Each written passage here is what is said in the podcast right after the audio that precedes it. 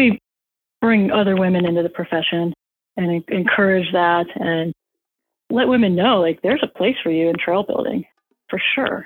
You know, like, it is a creative, dynamic career. You know, it's a very satisfying way to make a living.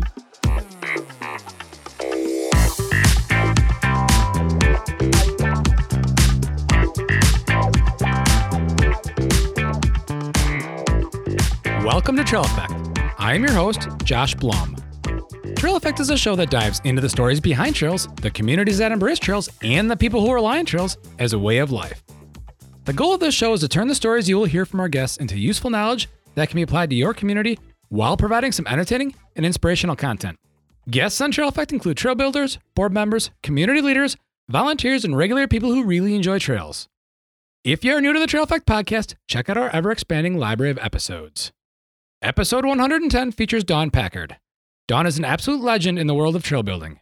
As you will learn here, she has more than 3 decades of experience in so many diverse and challenging situations. Dawn is the founder and owner of Blue Sky Trails LLC and is the current president of the Professional Trail Builders Association.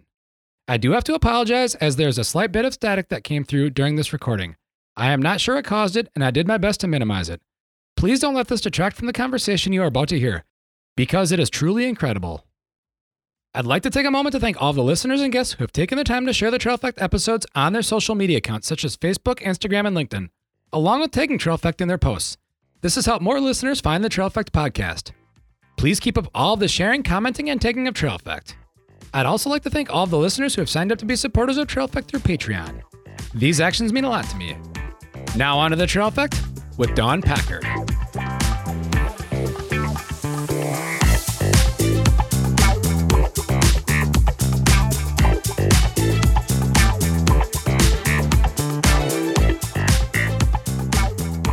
We are today on Trail Effect. I have Dawn Packard.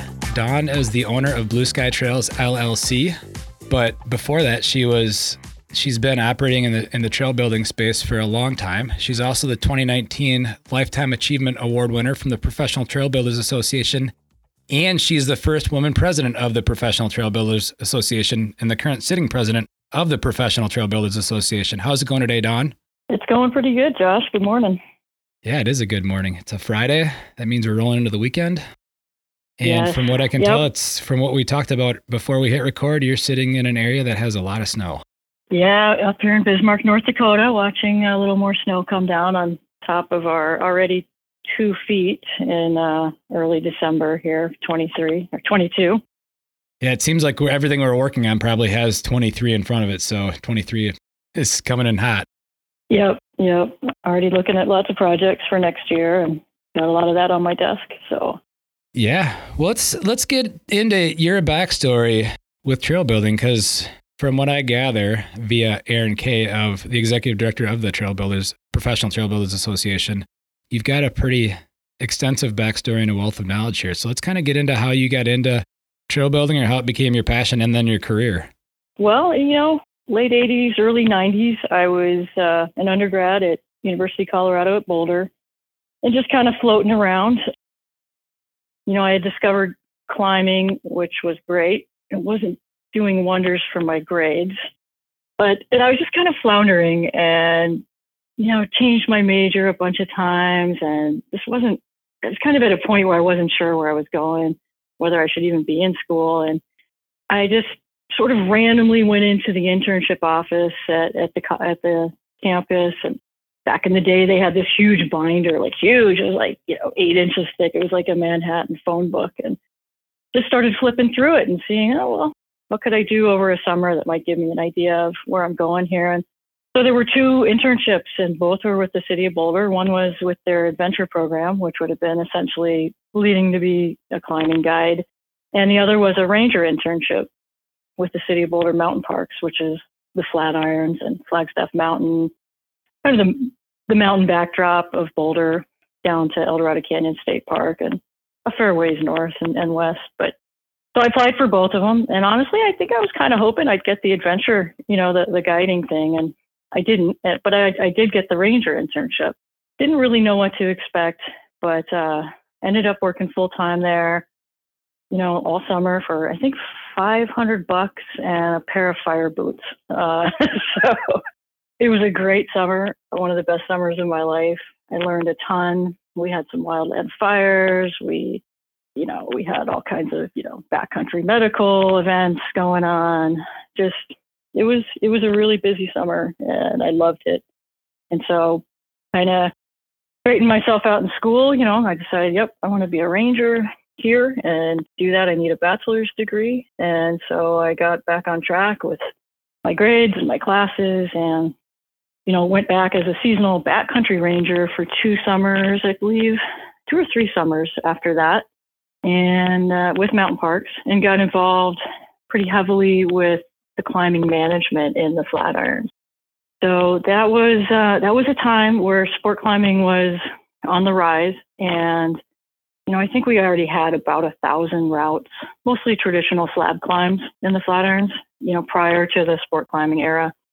But people were coming in and bolting, mostly kind of the sheer north and south facing sides of the big slabby crags in the Flatirons. And it's a fragile ecosystem up there. It's talus with a really, really thin layer of organic where you can find any organic. And once that stuff gets disturbed, it's really hard to put things back right.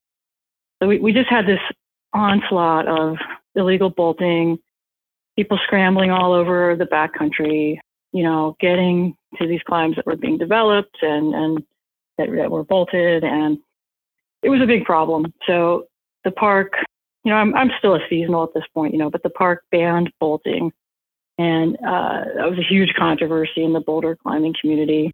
So, there were still illegal bolting projects going on, and I was the person that was more or less, hunting them down in the backcountry and taking their drills and, writing big tickets and sending people to court, So that's kind of how that started.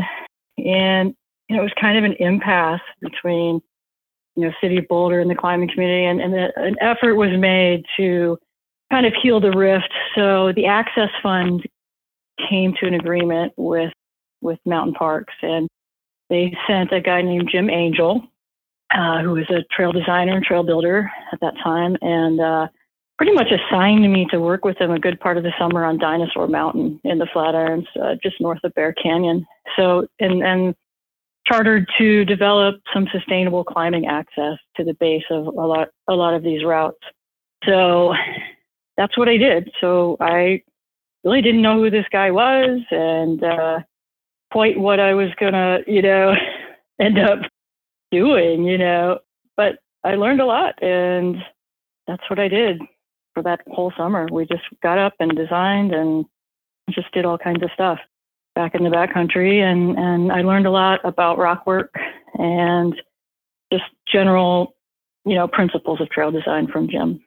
So the other part of that equation that, my time with mountain parks was actually as an intern, we had to do one project that benefited the park. And, a lot of people would do a brochure or an interpretive program or whatever. But I realized that there was no system trail to the base of the third Flatiron, which is one of the most popular multi-pitch climbs in North America. So my project was I designed the system trail to the base of the third. And then what's called the Junior Ranger, which is City Boulder's version of Trail Crew at the time, which they still have the program, but it's high school kids, and they build trail all summer. So they went and did that. So that was kind of where I got my start there. So let's back up a little bit before we go a little bit deeper on Jim Angel and dive into what you learned about designing that first trail you did to get to the base of the east face on Flatiron, because that was as you just indicated, that was your first trail.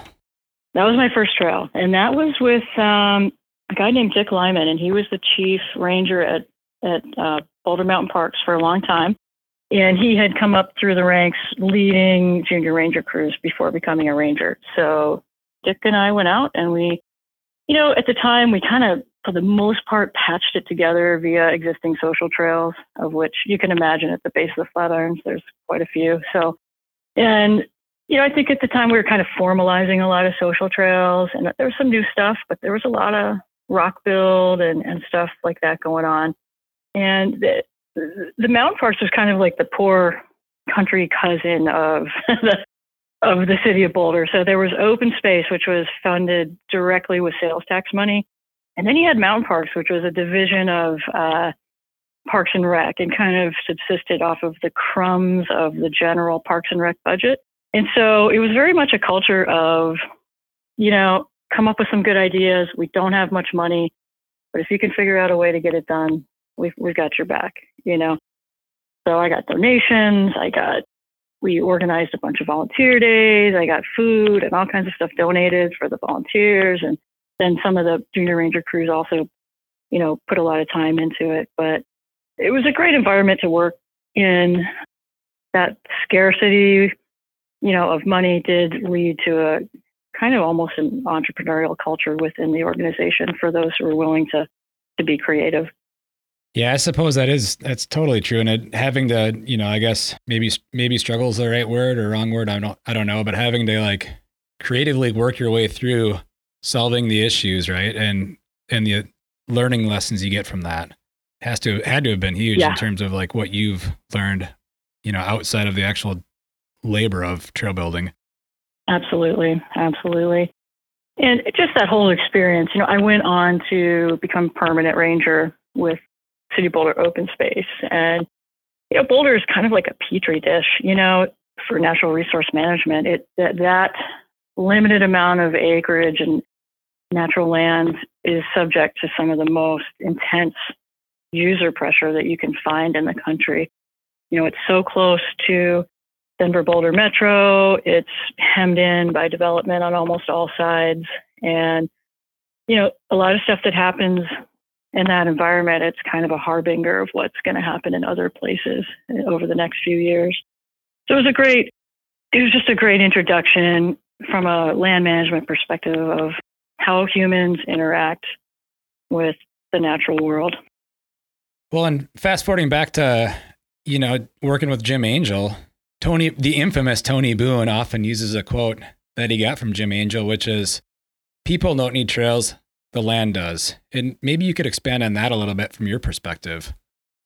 Yeah. I mean, coming into the trail building world from a resource management perspective, I couldn't agree more. So, you know, working in Boulder, and then, you know, I went on to work at the Colorado Fourteeners Initiative, designing sustainable summit routes there and overseeing multiple crews doing that work as well as restoration work. But, you know, I guess I just saw a pattern of land use that I guess in my head I tend to call extractive recreation. You know, like, what's in it for me? You know, my workout, my experience, sort of the older I get, this seems to be more of the approach. You know, I got the Strava, out of it. I bagged this peak. You know, I've got my T-shirt with all 54 peaks on, you know, 14,000 foot peaks on it, and I check each one off with a Sharpie, you know, as I bag it. And, you know, that inexorable pressure on the land and less of a regard for the intrinsic value of the ecosystem itself, it seems to be kind of the way things go. And so, yeah, I certainly approach trail building in the same way. Like, do we want people to enjoy our public lands? Of course we do. You know, we need voters to understand the value of these lands, and we want them to support, you know, funding and just the continued existence of them. But at the same time, we have to do the least possible harm to the land, to wildlife, to the ecosystem in general, while we provide a quality user experience. So that's the angle I've always been coming from. You know, the one word I didn't think would come up during this particular conversation is Strava. I definitely did not see that one coming. Yeah, you know, there's a lot of that ticking off of things, you know, whether it's you're bagging a peak or, you know, even sometimes you see it like even in like what we consider like low impact user communities, like birding, you know, you got your life list, you got this, and it seems like a lot of that goes on outside of an appreciation of the intrinsic value of the land itself and the creatures that live on it, you know. Not always, but it's there. And over, you know, a lifetime of playing and working in the woods, I think I've seen that type of thing on the increase. Yeah. And then I think you said extractive recreation. Is that how you termed it? Yeah. Yes. Which is interesting because, you know, I think a lot of people like myself have came to the conclusion that most of, not all of, but a lot of the success stories that are around trail communities and what we'll call ecotourism has spawned from another economy known as the extractive economy, you know, which could either be, you know, mining or even logging in that. And so you see like all these success stories have a pretty common theme, which is that one economy or that one industry, you know, just dried up and then moved out. And then that community is left looking for their next thing. Right. And so it's an interesting parallel that you drew with that. You know, because I agree that it is, a lot of it is kind of extractive. Yeah. Yeah. I mean, we're not here. Well, in my opinion, we're not here to build trails gratuitously, you know, not to build trail just for the sake of slamming new trail in everywhere we possibly can. You know, when I was at Headwaters Trails Alliance up in Grand County, Colorado, there was an effort to resurrect what actually had been an old wagon road up to the Continental Divide. It would have hooked into the Continental Divide Trail. So, and an old chunk of it was corduroy, and it was through a wetland. So there were some locals, and they wanted to get this project in. There were some huts up there, and I think there was somewhat of a for-profit motive to increase visitation to some of the huts and stuff. So, you know, we went out, met with the Forest Service, we mapped it. You know, there was an argument to be made that this was an historic route and to, you know, could in some respects circumvent the NEPA analysis because it had been a mapped wagon road. But, you know, there's a reason it was a corduroy road, is because it went through like a really fragile, subalpine fen type wetland, you know. And I spoke with my board and told them my concerns and the fact that there was quite a few ways to get to that section of the CDT. And so we came out against it. And there was a bit of a furor, you know, in the community that we had done that. It was my analysis of it, and then I took it to my board, and my board supported me, you know. But again, we don't need trails everywhere, you know, just for the sake of trails. You know, we as professional trail builders and trails professionals, we have a responsibility to make sure that we're using our expertise and our knowledge and our background to make sure trails are in the right places and you know, designed and built properly. Not just slammed into the woods. You just brought up the Headwaters Trail Alliance, and that is actually the next thing I had on my list of something to go into that I've pulled from your bio here, and maybe talk about, you know, how you got recruited into that and some of the stuff you did do with the Headwaters Trail Alliance. By the way, I do agree with your last statement in terms of like not sticking trails everywhere and being, especially if there's other answers to the solution, right? Right. Yep. Yeah, HTA. So I was executive director up there for, I think it was 5.5 years. I was recruited from Colorado Fourteeners Initiative, where I'd been field programs coordinator after leaving the city of Boulder. And CFI was great, but I tell you, they will work you like a rented mule for sure. Like they get their money's worth out of people, and it's hard work, and you're away from home a lot. And I was looking for just, after years of being like on call and working weekends and all this kind of thing as a ranger, and then just running all over the state at CFI, I was looking for a little more of a stable schedule and staying put and really focusing on one area again. And I went up to Grand County and built a house in Hot Sulphur Springs, and, you know, became a part of HTA. And I had a great board. It's a great community. I still miss it. So we were focusing a lot on actually connecting the communities of Grand County with non-motorized multi-use trail, most of which also gets groomed in the winter for skiing and stuff. So a big feature of that at the time, which, you know, you ride through it now and it's just a, you know, 4-second blip on your ride, but it's a box culvert that goes under U.S. Highway 40 up by Snow Mountain Ranch YMCA. So when you build a box culvert under, you know, a 200-foot box culvert under a federal highway, there is a mountain of paperwork and funding, and just, it was, so we were working closely with Grand County, and their planning director was an engineer by trade, thank God. So, you know, we got it done, but it consumed a lot of my time while I was at HTA for sure. On that section of what's called the Fraser to Granby Trail. And then we set our sights on starting to develop the connection from the town of Granby up to the town of Grand Lake, which is the western gateway town to Rocky Mountain National Park. It's almost like you read my script, because I didn't even email you a whole lot on this. But this, and what I'm going to bring up next is almost the opposite of what you brought up early on with the HTA, which is you began an advocacy battle for moving the East Shore Trail in Rocky Mountain National Park out of wilderness designation, basically to get it enabled so mountain bikers could get allowed onto that trail. I assume that's what the goal was here. Is that, could you expand on that? Yep. Yeah. So we had pretty limited choices getting to Granby, from Granby to Grand Lake.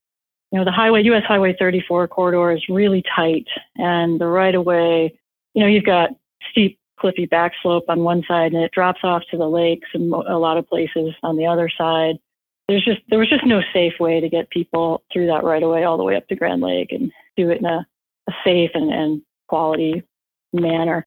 So we started looking at other options, and one section of the option on the other side of the lakes, you know, was this East Shore Trail. So it was in the park, which the park is de facto wilderness, although the Forest Service and the Park Service manage wilderness quite differently in some respects. That's another story. But this little strip by the edge of the lake was, we needed it. And it really didn't have any inherent wilderness qualities. There's extensive power boating on the lake. People would actually tie their power boats up to trees along just the very edge of the East Shore Trail, you know, tie it off, party, you know, cruise around their jet skis, you know, their tunes are pumping, you know, you're on the East Shore Trail and you're basically on the lake where there's a lot of just power boat traffic, you know. So that was the strip that we wanted to take out of wilderness. So seems a little paradoxical, and I'll be honest, there's a little part of me that's still not entirely comfortable with that with respect to the precedent, but it was pragmatic, and I guess that's what it kind of comes down to, that it wasn't going to affect any of the true wilderness quality, user experience, or wildlife migration patterns, any of that in the park. It's already subjected to all this motorboat traffic and public use, powered public use right there on the edge of the lake. So we made a decision to go after that, and our county commissioners were very helpful, the late Nan Stewart in particular, and we got it done.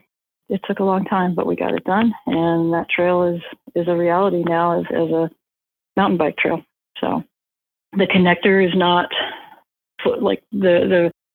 that section of trail is not complete with respect to non-motorized multi-use all the way through yet, but that was the key impediment there. Yeah. And then staying on the HTA theme, that was also where you got introduced to mechanized building and the SWACO 480. Yes. Let's go into that. Yep. In fact, I could cut this out or I could not. As I'm reading this bio, the words, God-awful swath of destruction pop out at me. Well, I didn't write it. It was just sent to me. I think that, yeah. Well, you know, you climb on a dozer, especially if you've been a trail builder doing fine handwork and rock work for years, you know, and you look behind, you know, you give it a go and you look behind you and you just go, oh my God, what did I just do? You know, so I can't speak for others, but I know that I learned to become a good operator by fixing my own mistakes, being patient and just going over it as many times as it took. So yeah, we were, I had had some opportunities, Tony Boone was up at one of the Colorado State Trail Conferences in Winter Park when I worked for the Fourteeners, and he had his machines up there. So I got a chance to kind of check it all out and jump on those at the time. And then Woody Keene, one of the former presidents of PTBA, had what he called at the time a trail guru gathering out near Asheville for a week, where he just kind of gathered a bunch of us youngins back at that time and invited us all out. And he had a whole stable of equipment out there, and we kind of got to pick our machines and our group and do mechanized for a week. So I bonded with the SWACO for sure. Rich Edwards was my instructor that week, did a great job. Rich Edwards from IMBA. And I just kind of fell in love with the dozer. So HCA, we were building a section through Granby Ranch on private land.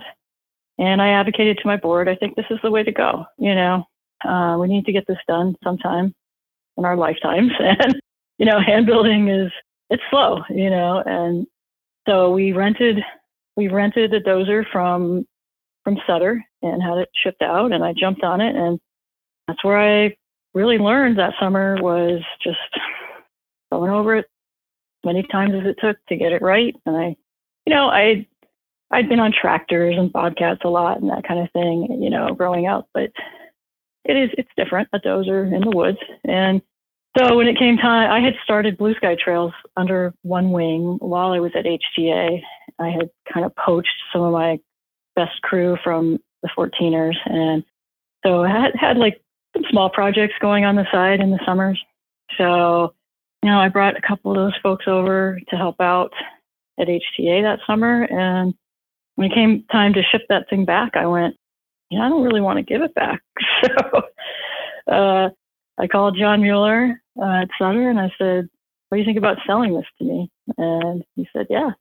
And he gave me a very good term on a loan. I actually had to call my mom and say, Mom, can you help me out? You know, I'm buying a dozer. What? You know, a dozer.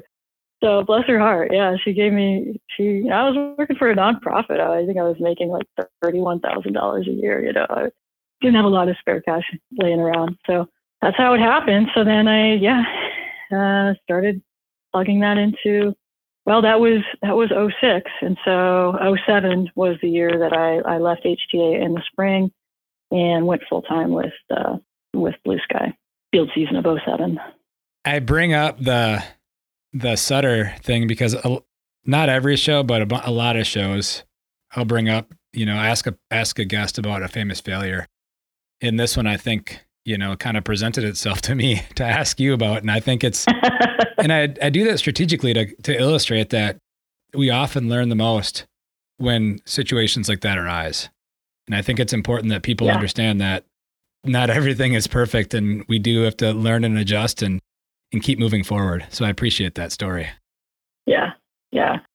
I mean, it's interesting, you know, when you're training people on mechanized equipment, you know, and you have some people that have experience with equipment, but not trails. And then you have people with experience on trails, but not equipment, you know, and I do think it's easier for the newbies that haven't been on equipment, but have in their mind's eye what a finished trail should look like. You know, I'd rather teach that person than someone that's had hours on equipment, but not in a trails context. Not to say that those people can't be successful, but I do find better success with people with past trail building experience, getting on the big steel there.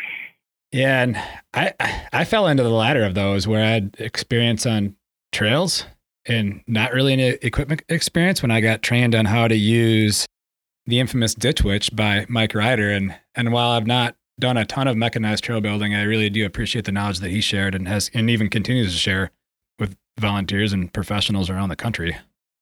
No, for sure. Yeah. Mike is great. He was actually at that trail guru gathering as well that Woody Keene put together back. Gosh, that would have been 2005, 2006, somewhere in there. The listeners will have known this by the time this interview comes out, but prior to this interview coming out will be an interview with Rich Edwards. So, and that's one that's going to be coming out in mid-December. And Rich is another person that I've been fortunate to spend time in the woods with, and really value his knowledge. Oh yeah, knows his stuff through and through for sure. And a great guy too. Yeah. Well, let's move on to Blue Sky Trails. You know, as part of Blue Sky Trails, you'd hinted at, you know, starting that while you're still at HTA, and along with that, you became a member of the PTBA. Let's kind of get into Blue Sky Trails and what that meant and starting that. And then after we will then roll into some PTBA specific stuff. Yeah. So I started, it would have been like fall of 2003. And, you know, I still was very like wilderness building oriented for sure. And I was just kind of, you know, going through the federal solicitations. I wonder what's out there. You know, I had horses and we had done a lot of packing with horses and mules at the Fourteeners at CFI. I was like, I wilderness work and I can use my horses and support the crew. And so I found one. I found one not too far from Grand County up at Camp Lakes Trail. That's over by the Laramie River, over near Cameron Pass. So I bid it, and I really didn't think I was going to get it. So this would have been a, you know, field season 2004 project that I'm bidding in 2003. And I thought, well, you know, I'm sure I'm not going to get this, but maybe the Forest Service guy will, you know, tell me how to refine my response to the solicitation, and I'll get some knowledge and I'll be able to succeed, you know, the next time around. To my utter shock, I got the project. And I was like, oh my God, you know, what do I do now? Cool. So actually is a thing, you know, and I had done some smaller stuff kind of on the side, private, you know, before that, but nothing major. And like, it was like a full crew, full season gig, you know, for my crew. So yeah, we went to the Camp Lake Trail in the Rewa Wilderness, and I poached my favorite crew members from CFI. Sorry about that, CFI, but they were great, and I just really wanted them to be on the project. So yeah, up we went and had, you know, full wilderness base camp with solar powered bear fence, and hired a packer, and then also used my horses. And it was a great season. We got a lot done. And we built, about 200 feet of puncheon over wetland, just straight from logs that we felled ourselves and debarked and adzed. And, you know, I did pack in the decking boards, but yeah, we did it all with crosscut saw and axes and adz, and it was a lot of work, plus a lot of just tread work. That's legit trail building there. And you have to. I mean, it's wilderness. So you mechanized equipment. Yeah. Isn't the thing. Yep. No chainsaws, no power drills. We were using bit and brace, you know, for all our fastening, you know, for anything that needed. Yeah. So yeah, it was a project for sure. When we were up there, as soon as it melted out, and we were packing out in the first snowfall in September, you know, in snow. So. Well, and then fast forward to 2008, you know, again, pulling this from your bio, as it says, the economy hit the skids, you know, and things were changing. And with that, you know, meant that you were picking up work in North Dakota. Do you want to explain the move to North Dakota, the permanent move? Because initially I think it looks like you were just starting to get work there, but then you decided to make that your permanent home, which you're obviously still at today, because that's how we're recording this. Yeah. So I'm trying to remember who called me. Somebody from IMBA called me, said, you know, there's this project up in North Dakota. We don't have the bandwidth for it. Would you be interested? You know, so, I mean, I'm sitting here and I got a loan on my dozer. I have a loan on my pickup. I bought a big trail, you know, like I had some debt, you know, and I'm not really a debt person. Like I like to pay things off, you know? And so I was like, well, shoot. Yeah. I mean, give this a go. Why not? So I went out and I looked at it and I bid it, and I got the project. Really, really pretty place called Indian Hills Resort, which is, it's a private in-holding on Native American reservation, and also has like a state recreational area within. It's kind of a patchwork. But at that time they had these Lewis and Clark Centennial funds that they still had some left, and they had acquired funding for this project. So I went up, it's right on the shores of Lake Sakakawea with all these clay buttes and really pretty overlooks over the lake. And so, yeah, I came up there in spring of 2007 and started building. And yeah, as that year went on, you know, the economy started crashing. And so up in the mountains of Colorado, right, everything's, you know, almost everything is, you know, tourism, second homes, you know, all the huge construction industry. There was a bunch of big developments starting in the county, and it all just crashed. You know, people were I had friends losing their homes to foreclosure, their businesses. You know, it was grim, you know. And, you know, also when that happens, the tax base for, you know, doing things on public lands also shrinks. And the will to fund projects that aren't just bare necessities, you know, for people. You know, you got to keep the lights on and the water taps flowing and the toilets flushing. You're not necessarily, as municipalities or the county, going to be in a situation like that going for amenities, you know. So it was pretty rough in the mountains, depending on all that recreational income and second home income.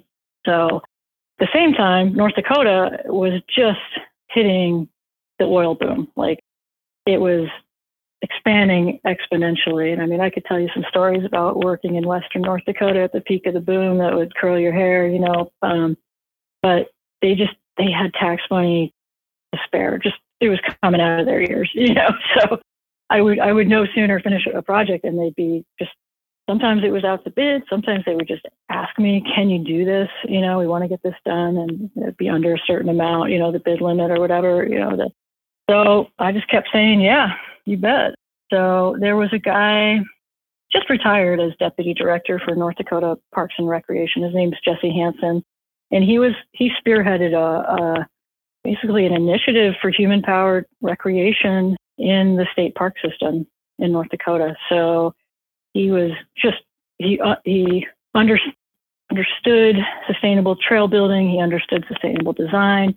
He's one of the few people that's, you know, kind of a planner type that I've ever worked with, who would just really get out there and hike and go out flagging. And, you know, instead of sitting at a computer and handing you a sheet with some lines on it, you know, like just a great guy and a real champion of trails up here. Unfortunately, he retired a few years ago, but just one of the just probably top three people in my career that I've had the good fortune to work with. So yeah, I've ended up designing and building some design build, some build, just depending on the project, but trail systems in every state park up here, except for I think 3 of them, and then a bunch of like state rec areas and you name it. Some of it was OHV and some of the state rec areas, you know, mountain bike trail, horse trail, handicapped accessible, bridges, boardwalks, kiosks, etc. So, and you know, North Dakota, you know, people think, you know, Fargo, which gets people bristly up here because most of Fargo was actually filmed in Minnesota. First thing any North Dakotan's going to tell you. But it's a big state with a lot of variation. So we have Badlands, we have Pembina Gorge up in the northeast corner of the state. We have tons of river valleys. You've got your prairie as well, but it's a big state with a lot of variation in terrain. So it's been challenging. I would actually, you know, I've worked on the Fourteeners, and I'd put the Badlands right up there with the Fourteeners in terms of extremely challenging environment to build in, hands down. Very difficult. Yeah, North Dakota's been very good to me. No complaint.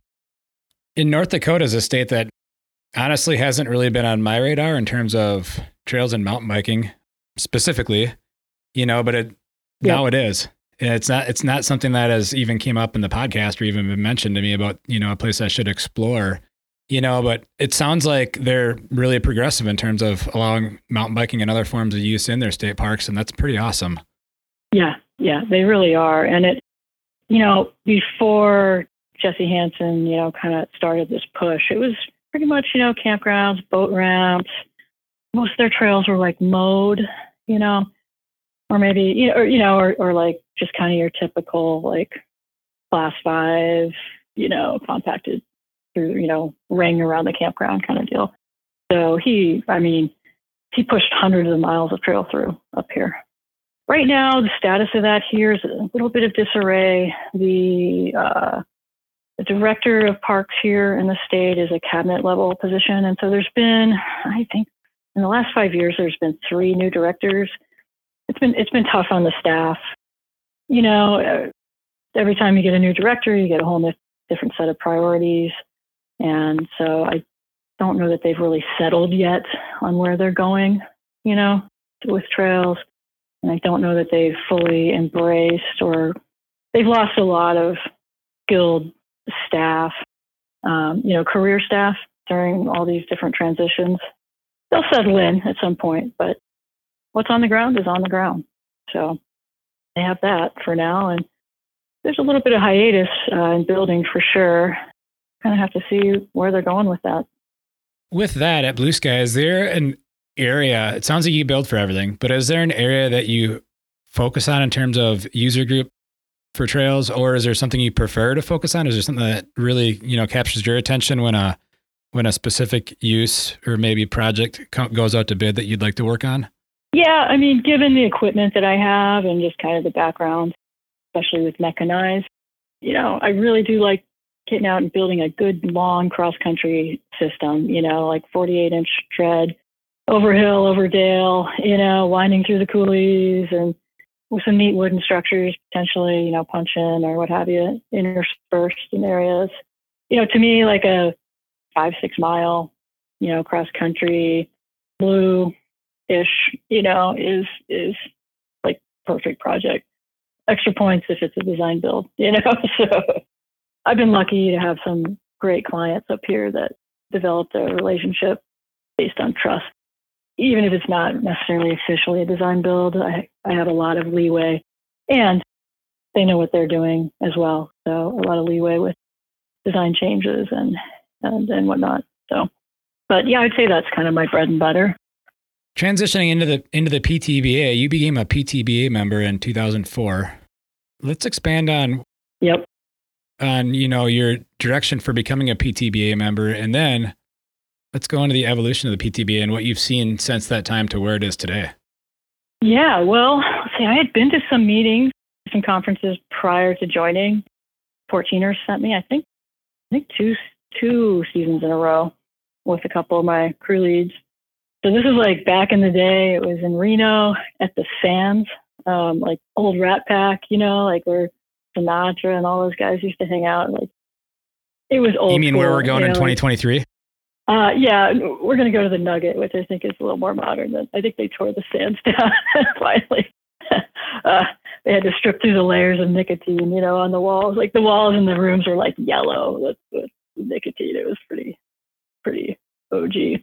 But so I'd had some experience. It was, there. It was always in Reno back at the day, so I could take the train from Grand County, like just hop on the train, just go, and then be in Reno and come back. So it was pretty easy to get there.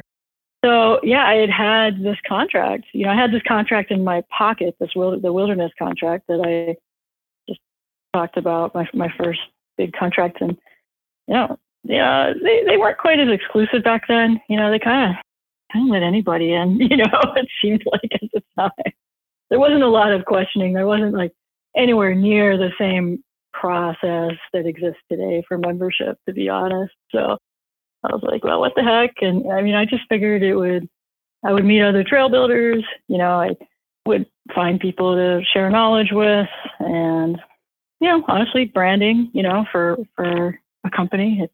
Trail building company, it certainly helps with branding to be a PTBA member. And, and I knew Tony, and, Tony had encouraged me to join. And so, yeah, I applied, and somewhat to my surprise, I was accepted. So, I was like, okay, here we are. So, and then that was like in March. And then like 2 months later, I launched into my first big project with Blue Sky, So, like I said, I had done some small things like for Denver Water, 15,000 here, 20,000 there on, I build a short section with some rock work kind of thing. But that was my first big project in the private sector and as a PTBA member. Yeah. And you've already alluded to the fact that the PTBA has definitely evolved since then into what it is today, on a couple of different levels, but what is through your eyes, how did you see that evolution? And then we'll get into trail building becoming a more recognizable profession just holistically from outsiders, right?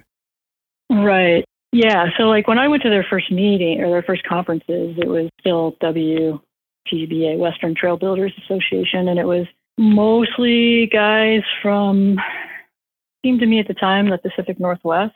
Reno, they'd go and they'd party and, like it was the conference at some level was like an excuse for like the boys to like meet up and party, you know, and whatever. But it's, you know, over the years, definitely seen a lot more diversity at PTBA, persons of color, women, you name it. It's just gotten bigger and a lot more diversity, people from all different parts of the country. And now we have a lot of members from different parts of the world. And, you know, the standards, and this is no poke at the, like, some of these old guys are legends, you know, some of the stuff they did, I look at it and go, man, I've never done anything that crazy and huge, you know, like in the Sierras, some of these guys did some really legendary things, but, you know, it is grown to encompass a wider range of trail-related skills and expertise.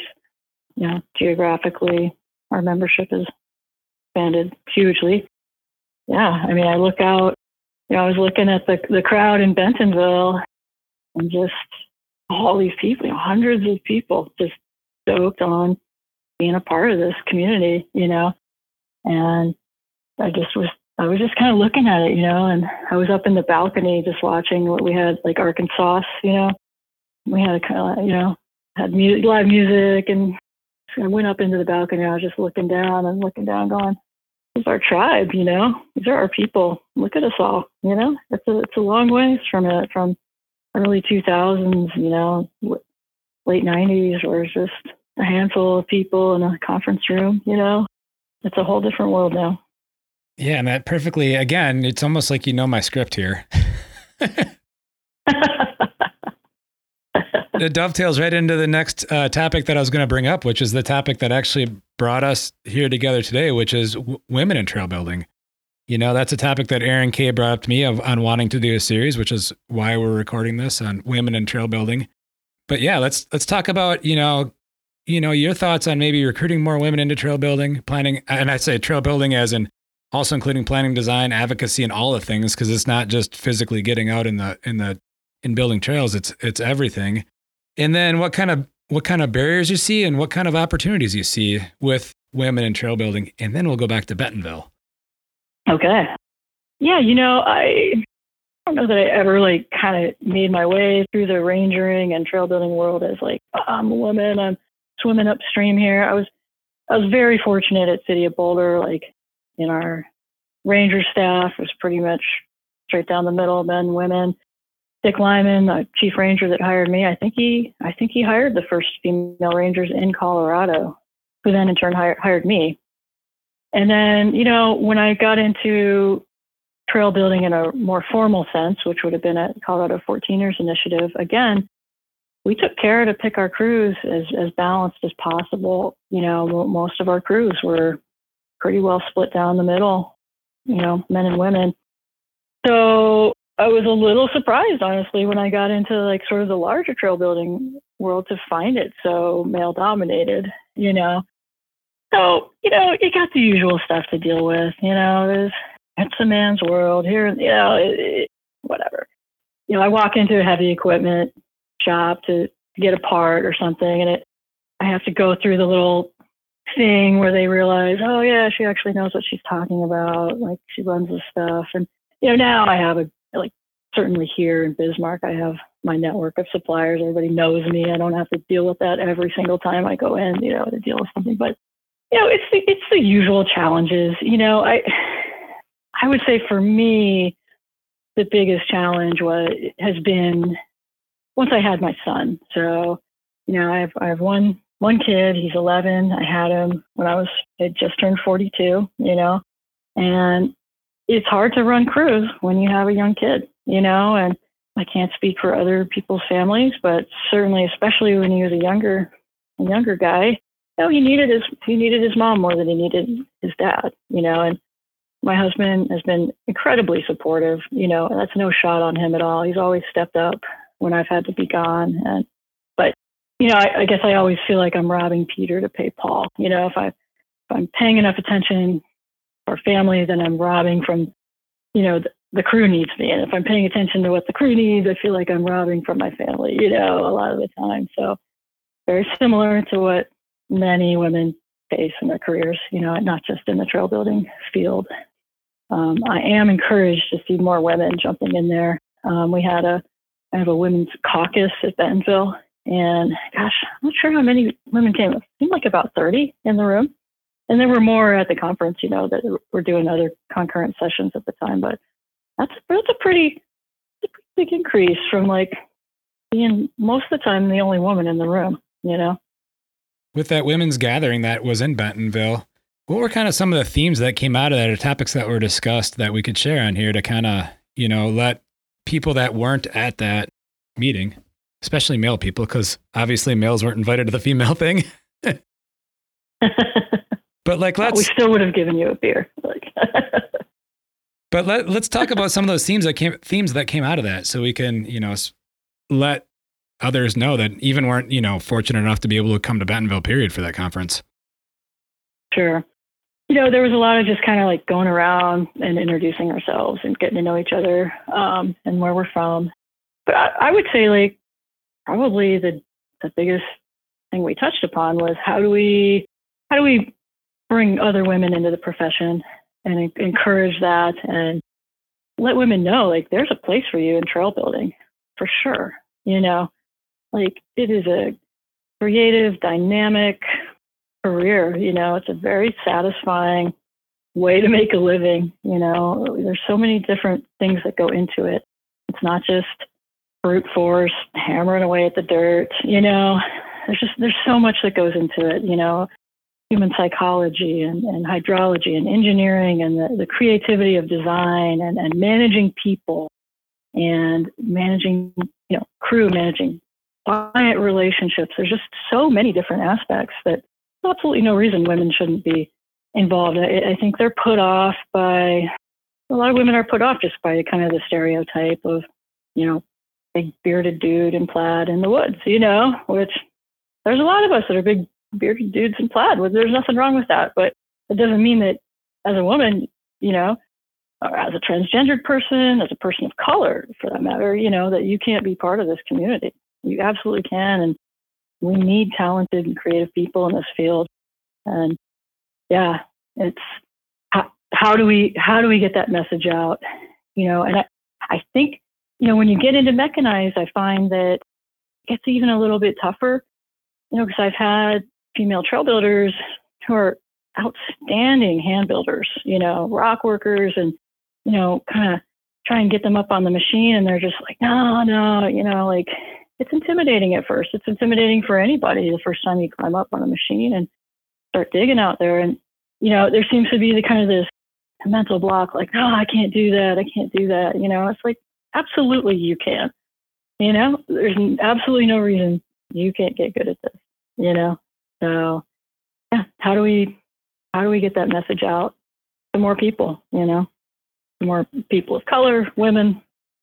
Staying on the topic of the mechanized thing, do you find that women maybe hold a higher level of patience in terms of like really being able to do fine building with equipment? I don't know if I would find that. I will say generally they're probably going to be less likely to trash the equipment, you know, just be like that includes bashing. Patience too. It does. Absolutely. Absolutely. You know, I'm less likely to tear a hose off, just like digging the stick into some brush. You know what I mean? Like, yeah, there's probably some element of that. On the other hand, I've worked with some men who are just the most fastidious, detail-oriented trail builders you could find, you know? So it's not necessarily a gender thing, but yeah, men are definitely more likely to bash around, I think, you know, so kind of. Yeah, to just go ripping and tearing. Factor, young guys, you know, on heavy equipment sometimes. You have to choose carefully. I mean, I can look at, give me a half a day, if even that, and I can tell you if someone's going to make a decent operator or not, you know, regardless of gender. So some people have the feel for it and some people don't. And there's nothing wrong with that. You know, it's just, yeah, it's the way we're put together. Yeah. Well, so, before we wrap this thing up, do you have any kinds of words of wisdom, advice for other builders, users, advocates, closing comments, stuff that you want to impart on the world of trail building, here on the Trail Effect podcast, because I think, you know, you talked about legends in trail building, and I'm looking at your bio going, you're a legend in trail building. Well, I appreciate that. I mean, I don't know that I see it that way. I guess my MO has always been to kind of fly low under the radar and get shit done. I mean, that's where I take my pleasure, to be honest. You know, I'm not somebody that gets up and does a lot of grandstanding. But yeah, I mean, parting words, I mean, just we as a society, every day, every week, every year, we're growing further from our connection to the natural world. So trail building is a profession where you can make a real difference, connecting people with the natural world and also protecting the natural world from damage, from just getting hammered, you know. And I guess it's a little bit like, you know, the pledge that doctors take, you know, first do no harm, you know. So there's ways that we can be creative and conscientious and create a good user experience without doing harm. And there's a lot of ways to go about that. So my hope is that our field continues to grow and we get all kinds of different people in here and mix our knowledge together and keep building, keep making good stuff out there and protecting the natural world through our work. Yeah, for sure. And it's, I think, and it goes back to the quote by Jim Angel, you know, that we spoke about earlier in this conversation. It is important to, you know, we do need to get people outside and have them get into places so they can learn to appreciate them, but then do it responsibly. So I really appreciate that. Exactly. Before we hang up here, do you have anything as far as like kind of what people could come to expect for the next PTBA conference in Reno, which is coming up in April? It's going to be here before we know it. It's going to be a good one. So International Trail Symposium, you know, PTBA, World Trails Network. So it's going to be the biggest gathering of trail builders, I think, that's ever happened, ever, you know, pretty much pulling everybody in that's willing to come. And it's a great place to make connections, the vendors. I mean, yeah, we've had one really good conference in Bentonville post pandemic, but this is going to be kind of a granddaddy of them all in terms of the whole wider trails community. So, and Reno's great. You know, you can get a shuttle up and hit Tahoe if you want. You can rent a car. You can drive over to the Bay Area in 3.5 hours. So you can make a little vacation out of it too if you want. But I would encourage people to come and check it out, especially people that might be considering, should I join? I have this company. Should I join PTBA? Well, come take a look at what we're about. And there's also some really great sessions and workshops being planned. I know Cam Lockwood is doing 2 of the mechanized trail building. I know Mike Ryder is doing 2 sessions. Probably shouldn't have started listing them because I'm going to leave people out, but we've just got some really quality people putting on workshops and educational sessions at the conference that, you know, be lucky to, I think I'm going to take Mike Shields' soil dynamics class. You know, there's always something to learn, and we have members with such wealth of knowledge, it's such deep knowledge of a lot of subjects. Show up and come check it out. Well, and from what I can tell, Reno as a community is really starting to, I don't know if the word blow up is the right word, but blow up in terms of getting more trail projects going in that region. And then obviously, as you pointed out, there's a wealth of trail communities that aren't too far from Reno, such as the Tahoe area. And even like one of my, and I think it'll be too early this time of the year, but one of my really short bucket list places to go is Downeyville in the Lost Sierra, you know, there in Northern California. And that's not very far from Reno as well. I know. I listened to your pod about that. Who was that? That was Kurt Gensheimer, the Trail Whisperer. Okay. The Trail Whisperer. Yeah. No, I listened to that when I was up on the North Country working this fall. And I have a bone in my teeth. I want to go check out some of that Lost Sierra network for sure. It probably will be a bit early for that, but you never know. Yeah. And it's you know, talking about Kurt, like it's interesting what he's doing, which is, you know, uncovering, you know, old gold mine routes, right? Yep. I mean, that's super interesting in itself. Yeah. And it's a way of, essentially, I guess it goes back to that Winter Park CDT thing. There's an argument to be made that it's an existing route, so you don't have to jump through all the hoops of NEPA if you're just kind of brushing it out, So whether the Forest Service sees it that way or not is, I guess, their call. But there's definitely historic routes out there to be discovered. And that whole Sierra Butte's trail stewardship, the way that they're doing this Connected Communities initiative. Again, it's a region that was, that is kind of economically depressed, and bringing back economy through ecotourism and trails. And they have all sorts of trail users there, from motorized to non-motorized. So it's pretty incredible, really. Yep. Yeah, it sounds really neat. I have some friends who just moved to Reno, and I'm feeling a little pang of jealousy. They're just starting to explore all the trail networks and just super into it. So, yeah, it seems like it's a burgeoning trail community for sure. Well, Dawn, I really appreciate your time today. It's awesome to get to know you a little bit, and to have you, come on here for a show and let the masses of listeners get to know, what you're about and your little corner of the world and your contribution to trail building. This one will be well received, and I really appreciate your time for that. So thank you very much. Right on, Josh. I appreciate it. And I've been enjoying your podcast this fall, so I'm going to keep listening. I've gotten to know a lot of people in our world sort of indirectly through your pod. So thanks for doing that. Well, thank you, Dawn. That means a lot, because it's a labor of love. And this is like doing this whole thing is really, it's opened my eyes to like all the different people out there that we can meet and share similar stories with. And I love it. So thank you so much. You bet. And I'll see you in Reno, I'm guessing. You will see me in Reno. All right. Thank you for listening. Links to the various topics discussed in the show can be found in the show notes. If you like what you have heard, please take the time to share these shows with others. Sharing these shows will help create awareness of both the guests who have taken the time to be on the show and the podcast series itself. Also, if you're new to the Trail Effect podcast, check out our ever-expanding library of episodes. Please don't forget to leave a rating and review, as this is one of the best ways to show your support for the Trail Effect podcast. I'd also like to thank all of the listeners who have signed up to be supporters of Trail Effect through Patreon. These actions mean a lot to me. With that, the value for value concept is something that has caught my attention. If you find value in the Trail Effect podcast, you now have a way to provide value for that value via Patreon for Trail Effect. This podcast has been edited and produced by Evolution Trail Services. For more information about Evolution Trail Services, go to www.evotrails.com.